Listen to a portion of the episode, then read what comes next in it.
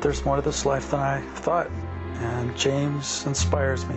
The things he says have encouraged me. It's like there's a walk, there's a path, and it's leading to something more real than I've ever known before. And it's exciting. I get around James and I hear things that help me in my life, my work. This work he talks about has become my work. I am excited about the possibility that other people could be affected, other people could be inspired to work on themselves, to grow, to, to realize there's more to this life.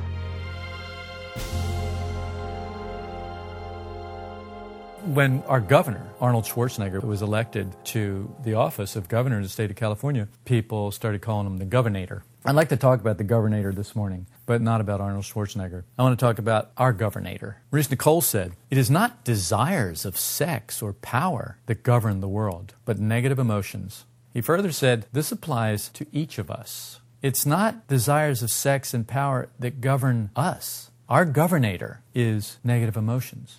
That's what governs us. Governor and terminator is the combination that was used to make governator. And I promise you that that's a good term for us and our negative emotions because our negative emotions are terminators and they govern us. So, thus, governator. We're governed by negative emotions, and our ignorance of this truth is what ensures their continued power over us.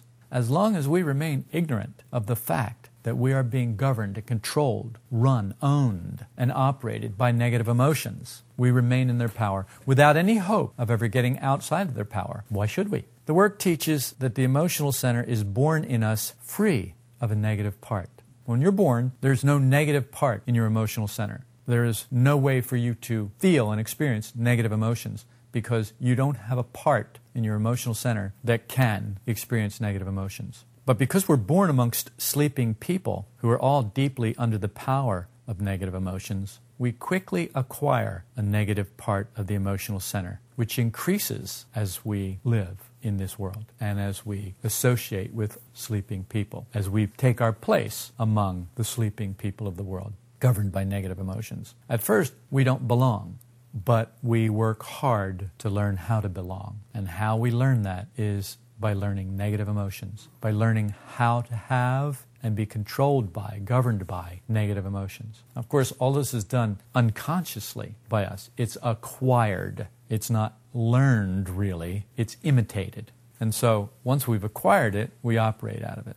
For right valuation, the work must become emotional. This is our problem because what we have for an emotional center now is primarily a negative part. Something has to happen with the emotional center in order for us to really understand and value this work. We can't value the work with our emotional center as it is, which means contaminated by negative emotions, polluted by negative emotions, fouled by negative emotions, which govern us.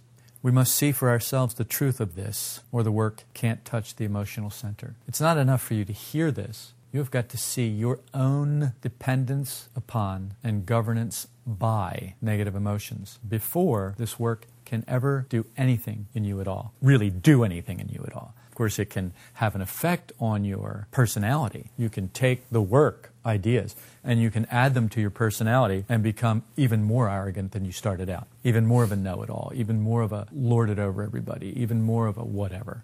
Whatever it is you were, it can help you to be more of that.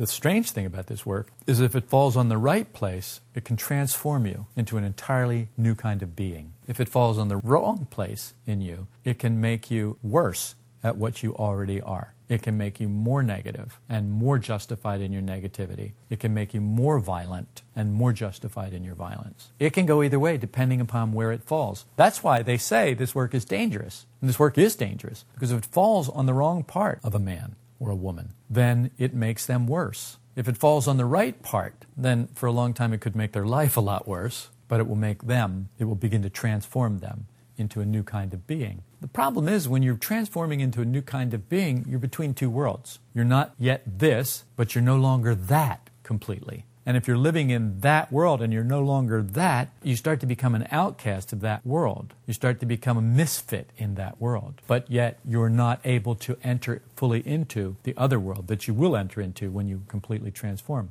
So it's like a cocoon. The caterpillar spins this cocoon and it emerges a butterfly, but it's not a butterfly while it's in the cocoon. It's something between a caterpillar and a butterfly. So we are in this cocoon in a sense. And fortunately, the work can protect us to a certain extent if we can allow it. But we can't allow it if we don't value it, and we can't value it if we don't begin to cleanse the emotional center. Because the emotional center, as I said, is operating improperly because it has acquired this negative part, which thrives on negative emotions. And the real part, the emotional center that thrives on real emotion, is unknown to us, or nearly unknown to us, which creates a huge problem for us. Now, the work, if it remains in external memory in the formatory part of the intellectual center, will have no power to affect our life. Obviously, as you have already observed with your own self, most of the work stays in the formatory part of your intellectual center. And very slowly, and painfully sometimes, does it ever get into the emotional center that means that we have to see a lot of things about ourselves, about how we love negative emotions, and about what they do, and stop justifying them. And that can be very painful because you see a whole history of your violence, your hatred, your animosity, your pettiness, your self love. And when you begin to get the smell or the taste of a real emotion, then those things look kind of noxious. And you have a tendency to judge yourself very harshly. And when you do, it can be very, very painful. That's the uh, conundrum. This work aims at awakening the emotional center because it's in a very bad state of impurity, awash in negative emotions. It is the governator. The negative part of the emotional center is our governator. It is governing us and terminating us at the same time. And why do I say terminating us? Because if personality is allowed to, it will terminate essence. It will absolutely terminate it. It will make it non existent. At first, it simply makes it passive, so that who you really are cannot come out, or can only come out when the governator isn't looking, when it's not paying full attention, or when it thinks it's not going to matter. As we are, we have a rich reservoir of negative emotions and general unhappiness. General unhappiness and discontent is our ground of being, and we lie about it. No, I'm happy. I'm as happy as anybody else, happy as anybody can be in this circumstance, happy as anybody in this world. What does that mean? Well, how happy can you be in the pain factory of life? how happy can you be living here? And the answer to that is blissfully happy. And we don't know that because we are governed by negative emotions. You cannot be happy for long with negative emotions governing you. Interestingly, I think it's interesting, for it is easier for a camel to go through the eye of a needle than for a rich man to enter the kingdom. Luke 18 25. It's easier for a camel to go through the eye of a needle. Now, I've heard this a number of ways. One way is a camel, the animal, going through the eye of a needle. That's obviously not possible. Another way I heard it was there are big needles that they use to make tents in the Middle East, or that they used during those times to make tents. So the eye of the needle was bigger. And the word that's for camel in Aramaic is also, with a slight change, the word for rope. And these big needles, you could actually get a rope, small rope, through the eye of that needle. Maybe I have that wrong. As I recall, the, the word is gamla, and it can either be camel or rope. As I said, I've heard it that way, and it doesn't matter to me at all because the truth is that our wealth is negative emotions, and the kingdom that we could enter is this kingdom of transformation of freedom from negative emotions. If we'll take, for it is easier for a camel to go through the eye of a needle than for a rich man to enter the kingdom, and understand that in the language of parables, which is the esoteric language that parables were spoken in, it is one of the meanings of this, one of the meanings of this saying, this parable, is that our wealth you can look at our wealth in a number of ways. One way to look at it is the way we're looking at it now our wealth of negative emotions, our wealth of unhappiness. We have a reservoir of negative emotions and general unhappiness, a wealth. It's like it could never be drained. Can you ever imagine not being able to be unhappy? I mean, because we know that the slightest thing could make you unhappy.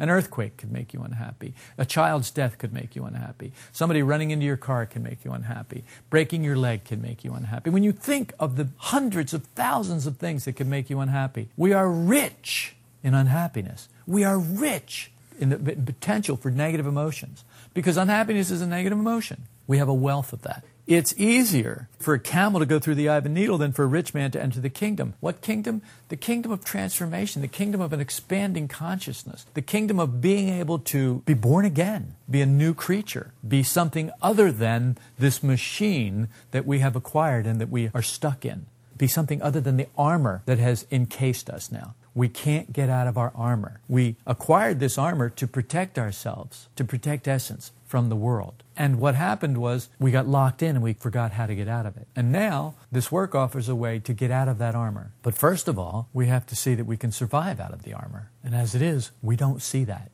This is our justification for negative emotions. We think we need them to survive. We think we need fear to survive. We believe that fear is our salvation, that fear has saved us from any number of harrowing experiences that would have killed us. Fear of strange things prevented us from eating something poisonous or drinking something poisonous. Fear of this or that prevented us from getting some disease. Or the list is almost endless. How we worship fear as our salvation.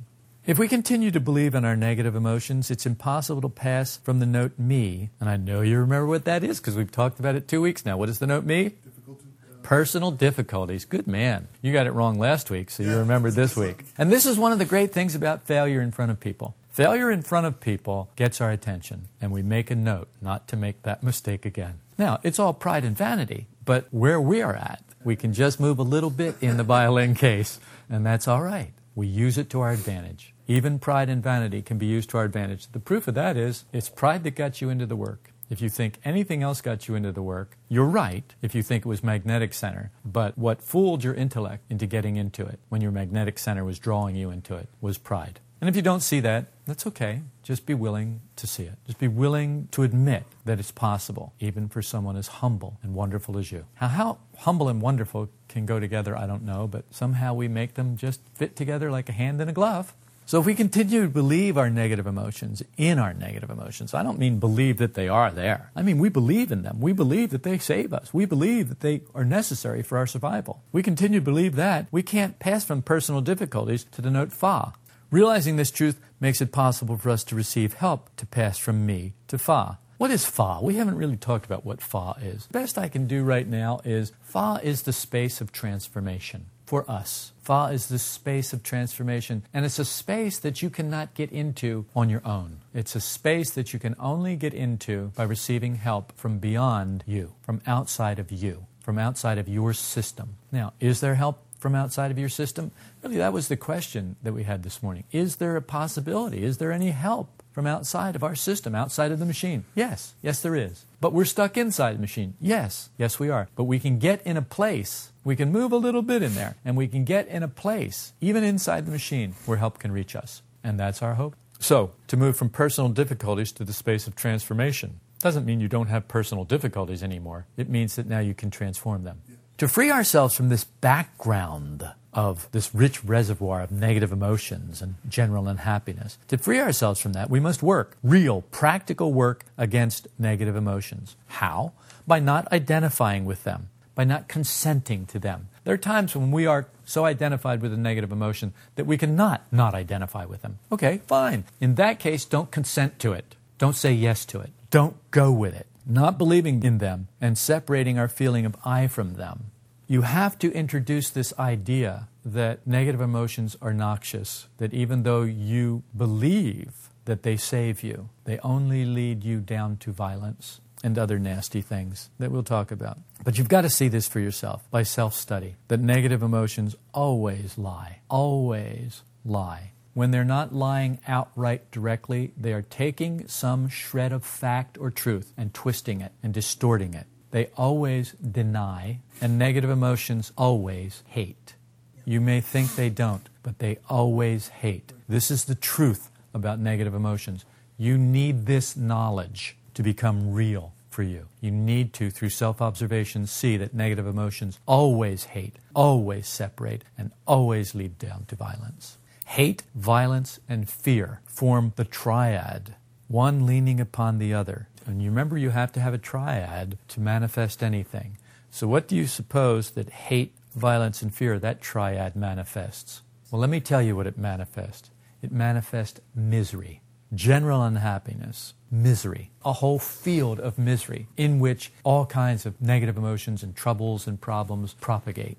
We will not pass through the needle until we know all about how we lie and then observe lying in ourselves. And you're not going to know about how you lie. You're going to hear about how you lie, but you're not going to really know about how you lie until you can observe lying in yourself. The problem with that is there's so many kinds of lying. Think of how many different ways there are to lie. Think of how many ways you lie. Well, I didn't actually say it was that way. I just let them believe it. Omission. You lie through omission. The opportunity to tell the truth. Somebody gives you credit for something you didn't do, but you don't tell the truth. You just omit that fact and you allow them to believe something that's not true. That is lying. Let's think about some of the other forms of lying. One form of lying is how we tell things, how we relate things, how we write things, how we express things that always put ourselves in a good light. We always have some way to cast a good light on ourselves, no matter what. And it doesn't matter who else it costs. And that's a, see, that's a negative emotion. It doesn't matter what it cost you. It doesn't matter what it cost somebody else. It doesn't matter what it cost your spouse for you to tell a story so that you appear in a good light. You're not deliberately trying to put your spouse in a bad light consciously. But the truth is that negative emotions are going to put you in a good light, and it doesn't matter who has to be in the shadow, who has to look bad. Doesn't matter. Good. Okay, as long as you got that one, we'll move right along. We don't need to beat that one to death. Every time we say I, the truth is we're really lying. Every time we say I, the truth is we are actually lying. Which I? Which I? if we were to say, well, an I, an I in here thinks, or the I with which I'm identified at the moment says, thinks, feels. If we were able to do that, and I don't mean mechanically, I've heard people who could do that mechanically, but they were identified with their vanity. They were doing it mechanically. They were doing it rote. It was memorization. It was intellectual memory. It resided in the intellectual memory and it just become a mechanical reaction. And then, fortunately, I've, I've seen people who did that see that they were doing that and stop doing it which is very encouraging. You know, it's really encouraging because when you see the work working in somebody's life and you didn't do anything to make it happen, that is the greatest thing in the world because then you begin to realize that it's the work that does it and not you. That it's the work and not some teacher. That it's the work and not some group. That it's the work and not some person. That it really is something intelligent that comes from greater mind, from something greater than you and I and greater than all of us put together. For a long time, we say I with such confidence. I think, I feel, I'm going to do this. I will do that. I will. We say that as if we actually could. Think about it. We say that as if there were really no doubt, no question about it. And for a long time, we actually believe that. It's not even believe it. We are totally encased in that illusion that there is actually an I, an I, a single I, the illusion of imaginary I. And as I've said many times before, and this of course comes from Four Feathers, that film, we walk the earth too proudly. And for me, I remember that on a daily basis because I realized the truth of it so profoundly in my being that now when I even hear it, it touches something deep inside of me. It calls on something deep inside of me, work memory. And it gets me to face the direction of my nothingness. It gets me to see and remember my nothingness, which is always, always, always a most valuable thing. It takes a bitter dose to weaken these powerful illusions. But slowly we come to accept and endure what we are. Curtis was telling me that when he called Tammy on her birthday, he said, Well, she started to talk about what a horrible person she was. This, you shaking your head no? Yeah. Okay. Well, whatever. But the fact is, that just proves my point. That is the purpose of using this as an illustration. There was a time you would not talk about what a horrible person you were. There was a time that you would have smacked somebody for suggesting it. Right. And now you're saying, oh, you know, this is the way I am. And the bottom line is, is that we learn, slowly we come to accept and endure what we are, which is the only way to accept and endure others, if you think about it. And, you know, the truth is, is that you are nicer to people now that you know what a jerk you are. Or maybe you don't know what a jerk you are. The rest of us know, of course, but we haven't told you because you get so upset. But, but you're beginning to get the picture. Yeah. yeah. you're beginning to get the picture. And see, and that's the only way it can happen. We have to see this for ourselves. I could tell you, your husband can tell you, your mother could tell you, your father could tell you, and all they're going to do is draw your ire, your wrath, your negative emotions, your self defense your self justification. But when we see it for ourselves, it's much more difficult to justify it. When you're looking at it, it's much more difficult to say, well, it's not there. There's no one forcing your nose in it. You are smelling it yourself. And it's nasty, and you say, oh, that's nasty. But slowly we begin to accept and endure it. And the benefit of that is we begin to accept and endure others. And that's nice because already it makes life a little bit easier. When we can accept and endure others, it makes life a little bit easier. We know that this too shall pass. This is changeable. They're changeable. Some other eye is going to be in control in a moment. Just wait five minutes. They'll be totally different. Even if for only for a few seconds, they'll be different. And then they may revert back. But they can't stay there because nothing in this universe can remain static. All this remains impossible to us if we continue to believe in negative emotions. We can never begin to know ourselves through impure emotions. Impure emotions are like curved, distorted glass or glass that's, you know, they have glass in bathrooms that, what do they call that? Frosted. And then they have some that has crackled and different, there are different kinds of glass that you can't actually really see through. You can tell there's somebody on the other side of it. You're standing outside and you, you may be able to see a shadow, and if there's light behind them, you may be able to see, distinguish that it might be a person, but that's all you can tell. You can't really see much else. You can't tell who it is. You can pretend you know who it is. You can pretend a lot of things. You can imagine a lot of things. That doesn't make any of them true just means that imagination satisfies every single center, and we will accept it as the truth itself, which is incredibly dangerous. Ouspensky said, impure emotions give obscure knowledge, in the same way that as impure glass gives a confused image. Pure emotion gives clear, pure image. We wouldn't really know that about pure emotion because there isn't much of anything that we can see purely and get a, the right image of it because we are so impure with negative emotions. Our emotional center, the negative part of the emotional center, has sullied the emotional center to such a degree that we cannot see purely. We cannot see accurately. We cannot see correctly. And so, what we have in the meantime is we have these glasses called the work that we put on, and we look through these glasses and we learn to see through these glasses. But the first thing we learn to see is ourselves. We learn to see what we actually are. We begin to see a true image of ourselves. That is, the false personality that we have acquired, that we have allowed our sense of self to be encapsulated in, to be imprisoned in. He went on to say, avoid the trap of moral and immoral emotions. It's simpler if you avoid that trap of immoral and moral emotions. As you can tell, it's very difficult for us to avoid that trap because we're in it, because you believe there are right feelings and wrong feelings. And now, the only way to avoid that trap is intellectually. You must now begin to set traps, tripwires, so that when you start to go down that way, a can with some rocks in it shakes, or a light goes off, or a flag goes up, something. You have to have some kind of an alarm clock that wakes you up in that moment. And you pay attention to that, and you don't go with that. You don't go with that belief, that mechanical reaction that there are immoral and moral emotions.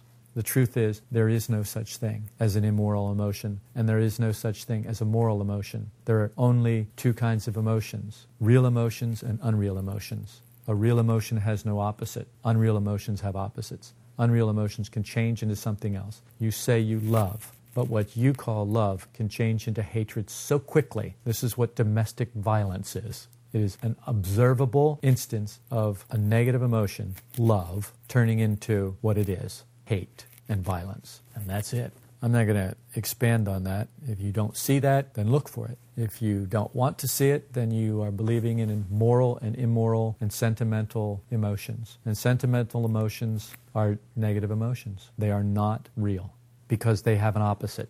Pure means no admixtures of other emotions in it. That's what pure means. There can be pure sympathy manifesting as compassion. Impure sympathy is when it's mixed with the idea of receiving something for one's sympathy. You see how it's impure? Already the self has got a way to horn in on it and try and get something for itself. That's an impure emotion. It's not pure sympathy because it's not pure compassion. It's not pure sympathy. It can't lead to compassion because it's self based. It's self interest, self love, self valuation. And the other person for whom you are supposedly having sympathy or compassion is a means to get something for yourself. You have become what the false personality is a parasite that sucks the life out of others for itself. Pure love of knowledge for its own sake, or love of knowledge mixed with utility and profit. Pure love of knowledge for its own sake. Well, we may not know much about that, but you may. I don't know you. You may. You may know something about pure love of knowledge for its own sake. But I guarantee you that if you're sitting here, you know about love of knowledge mixed with utility and profit. You know about taking knowledge and using it for your own profit or using it for something. You know about that, not just for the pure love of knowledge in and of itself. So you can see the admixture of self again. Outwardly, these differences may appear to be very little. As you see someone in a library studying and they're poring over books, and it looks like they love knowledge. And then you see someone else right next to that person and they're poring over books and it looks like they love knowledge. But one of them is using them just for his own gain, and the other one is using it just because he loves knowledge. But you can't tell the difference by looking at them. Maybe this is what he meant when he said, Judge not by appearances, but judge righteous judgment. You know, don't judge by how it appears to you, but judge by how it actually is. Since you don't know how it actually is, it's better to withhold judgment. It's better just to leave it open ended. I don't know. I've told you, uh, I don't know how many times, get comfortable with the space of not knowing. And I thought of this the other day. Maybe it'd be better to say, be uncomfortable with the space of knowing. I did say this the other day. When you feel like you know something, man, let that be a red flag let that shake that wire and shake those rocks in those cans and ring that bell and turn those lights on and send those flags up. Let it wave a flag in your face. Get out of that state as quickly as you can. That state will lead you to the worst possible place. It will lead you deeper into prison. Self interest pollutes emotions by mixing with them and fouling the emotional center. They can only be purged at the expense of, oh, are you ready for this? They can only be purged at the expense of vanity. Mr. Bill. What, what a horrible thing. What a horrible thought. We would actually have to, our vanity is going to suffer. Our vanity is going to suffer. The, yes, because that means us. That, because we are, we are our vanity. And so that means we will suffer. And this is useful, necessary suffering. We walk right into the place where we're going to suffer. Consciously, knowingly, we take ourselves by the scruff of the neck, as it were, and we bring our vanity right into the washroom and we allow it to be scrubbed. We allow it to be stripped right there in front of God and everybody. And we allow it to be humiliated and we allow it to be scrubbed. And it takes a good scrubbing and not just one. not just one. It reminds me of that story in, in, uh, in the Old Testament about the priest who an angel brings before God and he's just filthy. He's got these filthy rags on, stinky, smelly, filthy, disgusting rags that he's wearing. And the angel strips him bare naked you know. And he's standing there naked. And then he gives him a whole new set of clothes, you know, fresh, clean clothes. And this is what has to happen to us. But what prevents us from being stripped is our vanity. And so, in a very real sense, it does take an angel to do that. It takes a power beyond us because we have such a difficult time handling our vanity, handling our pride. Such a difficult time because we're operating from within it. And it's so hard to make it do anything from within it because it's making us do everything. It's only some outside power, some outside force, some outside leverage is a better way to put it, rather than power or force, but some outside leverage, some outside perspective, some outside truth that can act on it in a new way, giving us some freedom from it. Emotions must be prepared to be organs of knowledge in the same way that we wash a glass that's had something else in it before we fill it with pure water to drink. We've got to purge the emotional center so that it can become a vessel for pure emotions, for real emotions, for real knowledge, for true knowledge. It is impossible to know through impure emotions. It is impossible to know to properly understand the world, to properly understand ourselves and our relationship to the world and others, we must undertake the purification of our emotions. This is the last thing that we want to do because we realize how much it's going to cost us and we don't like to pay. How difficult it is to see how much we love negative emotions, how we obscure them in clouds of self justifying. It's astounding it's just astounding. You can't see it so much in yourself, but look at other people. it's like, oh my God, they can justify anything. Anything that they do, anything that they think, anything that they feel, they can justify it. That's right. And you are one of them. When we're looking at you, that's what we're seeing. It's only when we look at ourselves that our self justification seems justified. We look at somebody else and we think the only time we'll ever admit at all when their self justification looks justified is when we're using the same justification for ourselves. Then we're kindred spirits. Then we understand. We have camaraderie. We have compassion. Compassion is not compassion at all, it's agreement, it's validation. Yeah, but it's certainly it's self serving There's nothing pure about that at all. It's for us. We are simply doing it so that we can validate our own self justification. When we can begin to catch ourselves enjoying self pity, when we can begin to catch ourselves enjoying martyrdom, when we can begin to catch ourselves enjoying suffering and pain, that's a tough one, but it happens. We're pulling on the linchpin of the negative part of the emotional center. It may take a while to loosen it enough to set the wheel wobbling, but we have to persist in the face of the effect that it's going to have on self love and self justification. And it's going to have a huge impact on self love and self justification. As you've already found out, by the depression that you experience when you start to see things about yourself that you could not admit before, when you actually see them and you say, well, there it is. There's, there's no way to get around it. I am seeing it. No one's telling me this. I have discovered this myself, and it's there, and it's observable, and it's repeatable. I can see how I've been doing this for 20 years, 30 years, 40 years. When you see that, you have verified the truth of what this work says, the knowledge that you received through this work. When you have verified that truth and it becomes practically applicable to yourself, there's no turning back on that. You will be different from that moment on that will never be able to catch you, trip you, snag you the way it did. And even when it does, you will free yourself much more quickly. Now, that could be years, but still, there's the possibility of freeing yourself. Make these self feelings like red flags to alert you to the dangers of negative emotions and their powerful triad of fear, hate, and violence. When you start having self feelings, just let that be an alarm clock for you. When you're thinking about yourself, what will become of me? What's this going to mean to me? How will this affect me? What does he, she think of me? What do I think of me? How do I look? When you start thinking like that, when you catch any smell of that, any whiff of that, just make it a point right then to remember yourself. Make it a point right then to bring the work memory up to remember what is it the work tells me. Put your glasses on. Put your work glasses on. Get that in front of your eyes so that you can begin to see a little more clearly. Trust the work when it says that negative emotions always lie, twist, distort, deny, and hate.